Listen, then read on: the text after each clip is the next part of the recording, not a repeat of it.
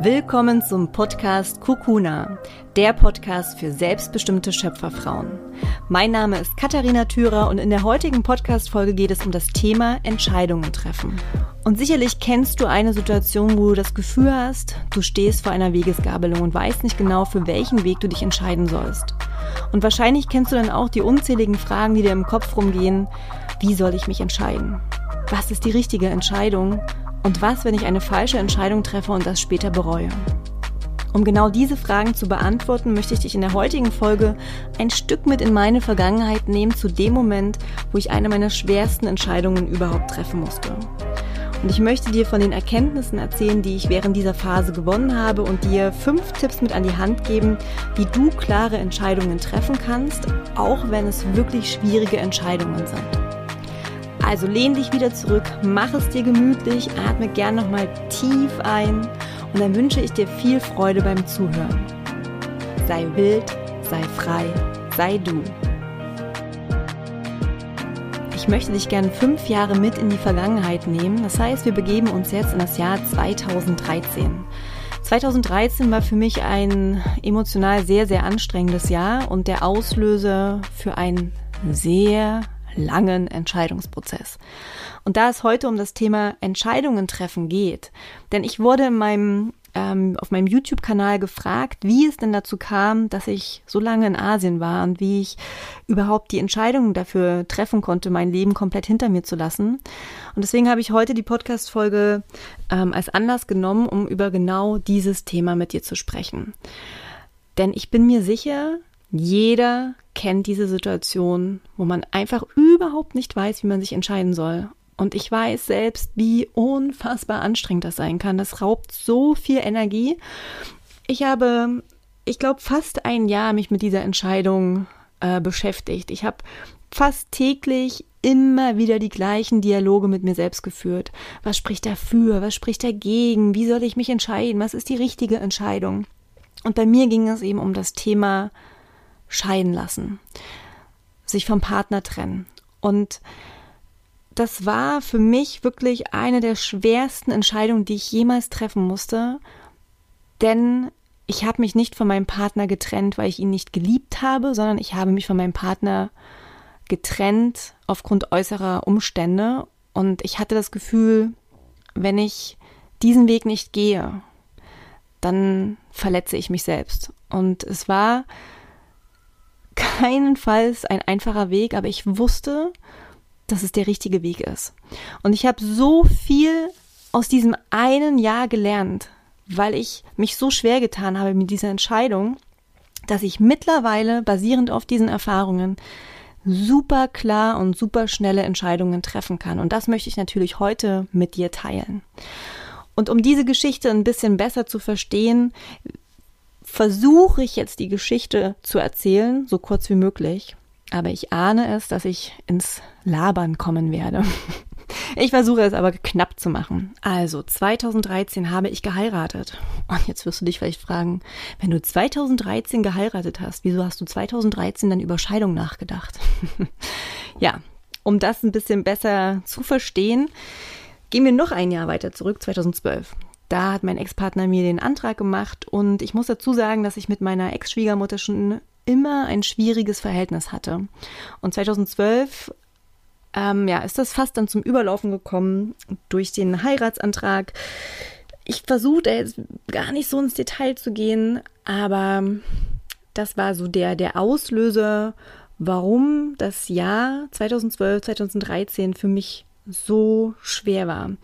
Die Schwiegermutter, ähm, ja, wollte mich sozusagen an der Seite von ihrem Sohn nicht akzeptieren als die richtige Ehefrau und das hat sich so zugespitzt, ähm, dass am Ende mit Selbstmord gedroht wurde und dass meine, meinen Eltern zum Beispiel ein Brief geschrieben wurde, in dem drin stand, warum sie glaubt, dass ich nicht die richtige für ihren Sohn bin und ich weiß noch ganz genau, wie mein Papa davon erzählte und meinte, ich musste erstmal einen Schnaps trinken. Ich, ich kam überhaupt nicht auf diesen Brief klar und ich will niemals, dass du diesen Brief liest. Und ich habe den Brief auch niemals gelesen. Ähm, es ging dann weiter, dass sie eben auch nicht wollte, dass andere aus der Familie bei der Hochzeit dabei sein werden. Und ähm, mein Ex-Mann und ich haben damals aber immer gedacht, dass unsere Liebe so stark ist und wir das schaffen und wir werden trotzdem heiraten und ähm, ja, wir glauben an die Liebe und wir machen das jetzt trotzdem. Ähm, und am Ende war es dann so, zwei Wochen vor der Hochzeit, habe ich gesagt, ich ertrage diesen Gedanken einfach nicht, dass wir heiraten und niemand von deiner Familie dabei sein wird und ich nicht weiß, ob deine Mutter sich wirklich was antut. Ich ertrage das einfach nicht. Lass uns bitte nochmal das Gespräch suchen und mit ihr reden. Und dann sind wir zwei Wochen vor der Hochzeit nochmal zu ihr gefahren und ähm, haben dann sozusagen das Gespräch gesucht. Was können wir tun, damit sie uns ein Stück entgegenkommt? Und am Ende war das Entgegenkommen, dass mein Ex-Mann seinen Namen behält und ich meinen Namen. Und dann war die Familie bei der Hochzeit und ich weiß noch, meine Freunde haben gesagt, es war die schönste Hochzeit, auf der sie jemals waren. Wir haben am See geheiratet, ich habe barfuß geheiratet, mit einem Blumenkranz im Haar. Ähm, aber innerlich war ich so leer. Ich. Und so richtig realisiert habe ich das erst danach. In, äh, in den Flitterwochen ist mir erstmal so klar geworden, was wir da eigentlich gemacht haben. Ähm, was das jetzt bedeutet, dass ich Teil dieser Familie bin und ähm, dass wir mir Kinder bekommen, die Diskussion wahrscheinlich wieder losgeht. Wie wird das Kind heißen? Wird das Kind meinen Namen bekommen? Wird das Kind seinen Namen bekommen? Natürlich wusste ich in dem Moment eigentlich schon ganz klar, wie ich mich entscheiden soll. Und trotzdem fiel mir die Entscheidung so unfassbar schwer. Warum? Weil natürlich viele Leute im Außen auf mich eingeredet haben und gesagt haben, hey, nimm das nicht persönlich das ist das Problem der Schwiegermutter und es hat nichts mit dir persönlich zu tun. Damals hat es mich einfach so, ja, so, so getroffen, weil ich rational nicht verstehen konnte, wie eine Person wegen mir von Selbstmord reden kann. Und das war natürlich auch eine ganz, ganz wichtige Erkenntnis, die ich jetzt rückblickend auch verstehe. Ich habe mich damals nicht abgegrenzt und ich habe keine Grenzen gesetzt und Nein gesagt, sondern ich habe dieser Person erlaubt, so mit mir umzugehen. Und auch dazu werde ich auf jeden Fall noch eine Podcast-Folge machen, denn das Thema sich gesund abzugrenzen, zu seinen Bedürfnissen zu stehen und zu lernen, wie man diese so kommuniziert, dass man andere Menschen nicht vor den Kopf stößt, ist so wichtig. Lernen, zu anderen Nein zu sagen und dadurch Ja zu sich selbst zu sagen. Und ich wusste, dass ich einfach diese Entscheidung treffen muss, obwohl ich so eine Angst davor habe, weil ich wusste, dass wenn ich mich gegen diesen Weg entscheide, mich zu scheiden, dass ich mich gleichzeitig gegen meine eigenen Bedürfnisse entscheide. Und das ist vielleicht auch nochmal ganz wichtig an der Stelle zu sagen. Uns fällt es natürlich auch immer schwer, Entscheidungen zu treffen, denn jedes Mal, wenn du dich für etwas entscheidest, entscheidest du dich automatisch natürlich gegen etwas. Und ich wusste, wenn ich in der Beziehung bleibe, entscheide ich mich zwar für die Beziehung, aber ich entscheide mich gleichzeitig gegen mich. Und der Weg der Scheidung war die Entscheidung für mich und gegen meinen Partner. Ja, wie ging es also weiter? Wie habe ich nun meine Entscheidung getroffen? Ich habe mich von meinem Partner getrennt, ich habe meinen Job gekündigt und wir haben die Wohnung aufgelöst und ich habe alles verkauft, äh, was ich hatte. Ich habe dann noch ungefähr, ich glaube, vier Boxen oder vier Kartons äh, besessen, die ich dann bei meinen Eltern untergestellt habe und ich erinnere mich noch ganz genau an den Moment, als ich den Wohnungsschlüssel abgeben musste und ich dann meinen Schlüsselbund in der Hand gehalten habe und der einzige Schlüssel, der da noch dran hing, war der kleine Schlüssel für mein Fahrradschloss. Und das war natürlich ein Moment, auf der einen Seite habe ich mich extrem frei gefühlt und auf der anderen Seite hatte ich auch echt Schiss, weil ich nicht wusste, wie es weitergeht.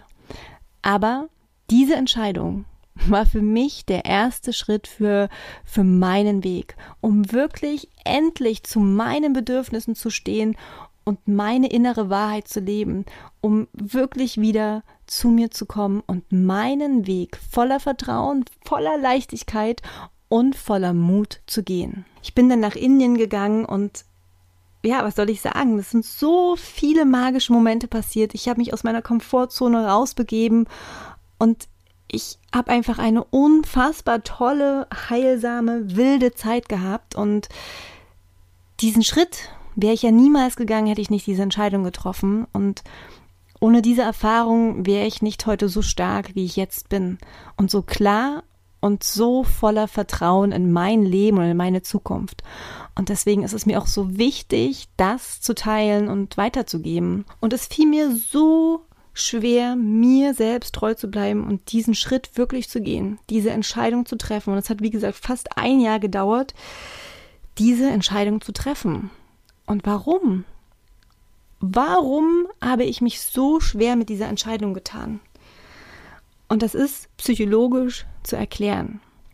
Wir Menschen treffen ungern Entscheidungen, weil das oft damit verbunden ist, sich aus der Komfortzone zu begeben und etwas Neues zu wagen, sich ins Ungewisse zu begeben. Und es gibt sogar eine Studie, die das belegt, wo das so richtig schön deutlich wird. Und zwar wurde eine Studie gemacht, ähm, man hat Probanden einen Papp-Kaffeebecher geschenkt und hat dann hinterher gefragt, ob sie diesen, Kaff, äh, diesen Papp-Kaffeebecher gegen einen Schokoriegel eintauschen möchten. Und 90 Prozent der Probanden hat sich dagegen entschieden. Das heißt, sie haben sich dazu entschieden, lieber das altbewährte zu behalten, als etwas Neues anzunehmen. Und dann hat man den Test nochmal andersherum gemacht. Das heißt, die Probanden haben zuerst den Schokoriegel geschenkt bekommen und dann wurden sie gefragt, ob sie den Schokoriegel gegen einen Kaffeebecher eintauschen möchten. Und auch da haben 90 Prozent der Probanden sich dafür entschieden, bei der ersten Wahl zu bleiben, bei dem Schokoriegel zu bleiben.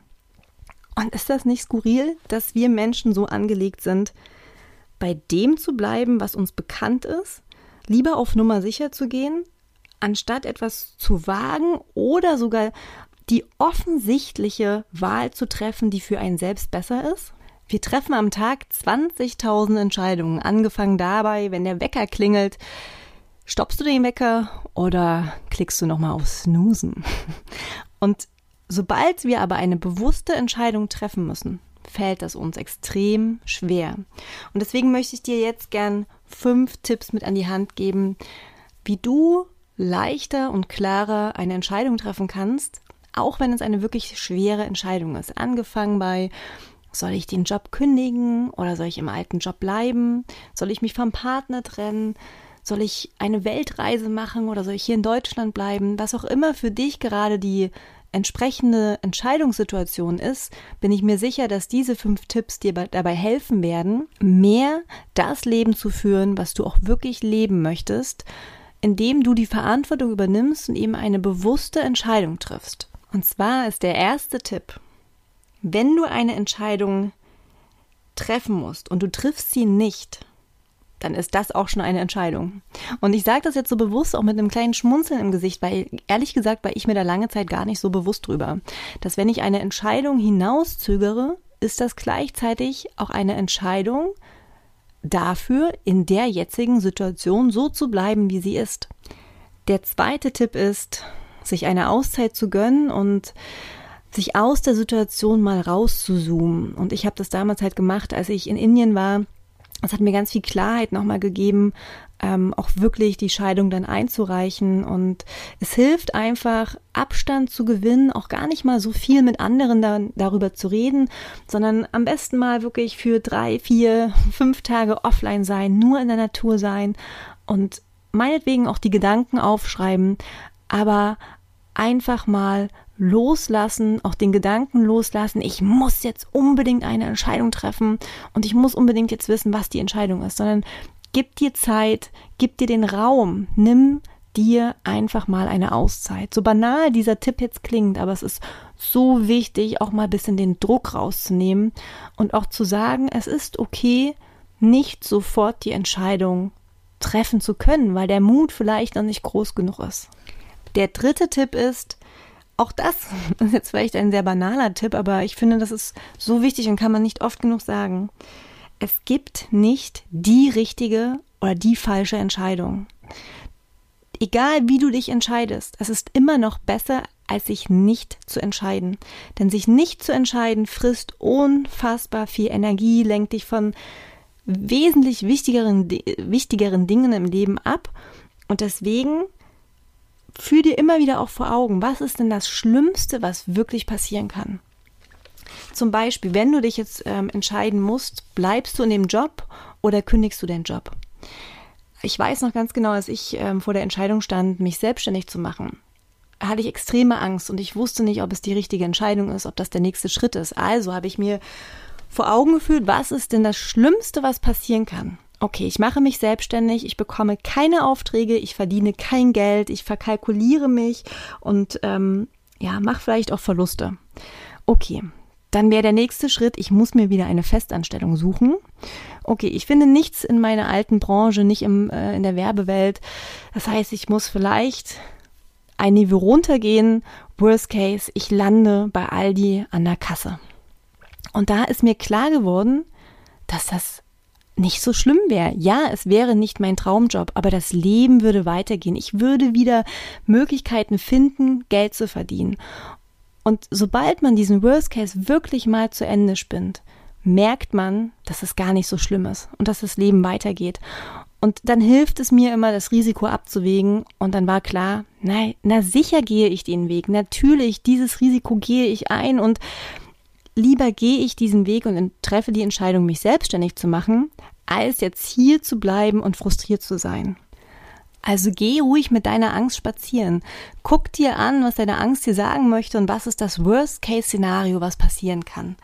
Und als ich 2013 dann die Entscheidung treffen musste, bleibe ich bei meinem Partner oder trenne ich mich, war für mich die größte Angst, ich werde nie wieder einen Partner finden und für immer Single bleiben und dann ähm, zehn Katzen in meiner Wohnung haben. Und wenn man sich das auch mal dann zu Ende spinnt, ja, dann merkt man auch, okay, das ist vielleicht nicht das Leben, was ich erwartet habe, weil ich mir immer vorgestellt habe, dass ich dann mit 30 ein Haus haben werde, Kinder haben werde und ja, angekommen bin im Leben. Aber gut, dann ist das halt ein anderer Weg und auch da werde ich Wege finden, um glücklich zu werden. Der vierte Tipp oder ein, ein, eine Möglichkeit, eine Entscheidung abzuwägen, ist das 10-10-10-Modell. Und zwar fragst du dich, welche Auswirkungen hat meine Entscheidung, die ich jetzt treffe, in zehn Tagen, in zehn Monaten und in zehn Jahren? Und das ist auch eine sehr einfache Methode, aber sehr kraftvoll. Wenn du dir wirklich mal diese Frage beantwortest, gern auch schriftlich und dir vor Augen führst, was bedeutet es, wenn du diese Entscheidung triffst? Wie verändert sich dann das Leben dadurch in den nächsten zehn Tagen, in den nächsten zehn Monaten und in den nächsten zehn Jahren? Und dann wird dir relativ schnell deutlich, wie du dich entscheiden musst. Und der fünfte Tipp, das sind vier Fragen, die ich dir mit an die Hand geben möchte, die dir auch helfen werden, eine klare Entscheidung zu treffen. Und zwar sind die Fragen, wenn du eine Entscheidung treffen möchtest, dann frage nicht, was ist die richtige Entscheidung, sondern frage dich, welcher Mensch möchte ich werden? Welcher Mensch werde ich durch diese Entscheidung? Das heißt, wenn ich Entscheidung A zum Beispiel treffe, wie würde mein Leben dann aussehen? Wie sehr würde ich dieser Mensch sein wollen? Und wie sehr würde mich das positiv verändern? Ich möchte mit dieser Podcast-Folge allen Frauen da draußen Mut machen, ihren Weg zu gehen und auch die Entscheidung zu treffen, die sich so schwer anfühlt. Eine Entscheidung zu treffen, die auf keinen Fall einfach ist, aber auf jeden Fall richtig. Habe den Mut, deinen Weg zu gehen und auch die Verantwortung dafür zu übernehmen, dich gegen etwas zu entscheiden, aber dich für deinen Weg zu entscheiden. Ich hoffe, dass diese Podcast-Folge dir viele hilfreiche Impulse geben konnte, um auch wirklich schwierige Entscheidungen treffen zu können. Und zwar genau so, dass du mehr und mehr auch das Leben lebst, was du wirklich leben möchtest. Selbstbestimmt und frei. Und ich freue mich schon jetzt auf die nächste Podcast-Folge, denn da geht es wieder um ein spannendes Thema. Und zwar geht es um das Thema der wilde Anteil in uns Frauen. Und warum es so vielen Frauen so geht, dass sie sich innerlich leer fühlen und auch an einem Punkt im Leben kommen, wo sie sagen, ich habe irgendwie das Gefühl, ich habe meine Leichtigkeit verloren und ähm, mich plagen echt viele Selbstzweifel. Und ich erkläre in der Podcast-Folge, woran das liegt, warum es uns Frauen so geht und wie wir mit diesen Selbstzweifeln umgehen können, um wirklich wieder mit Selbstvertrauen und Leichtigkeit durch das Leben zu gehen. Bis dahin wünsche ich dir erstmal alles, alles Liebe. Sei wild, sei frei, sei du.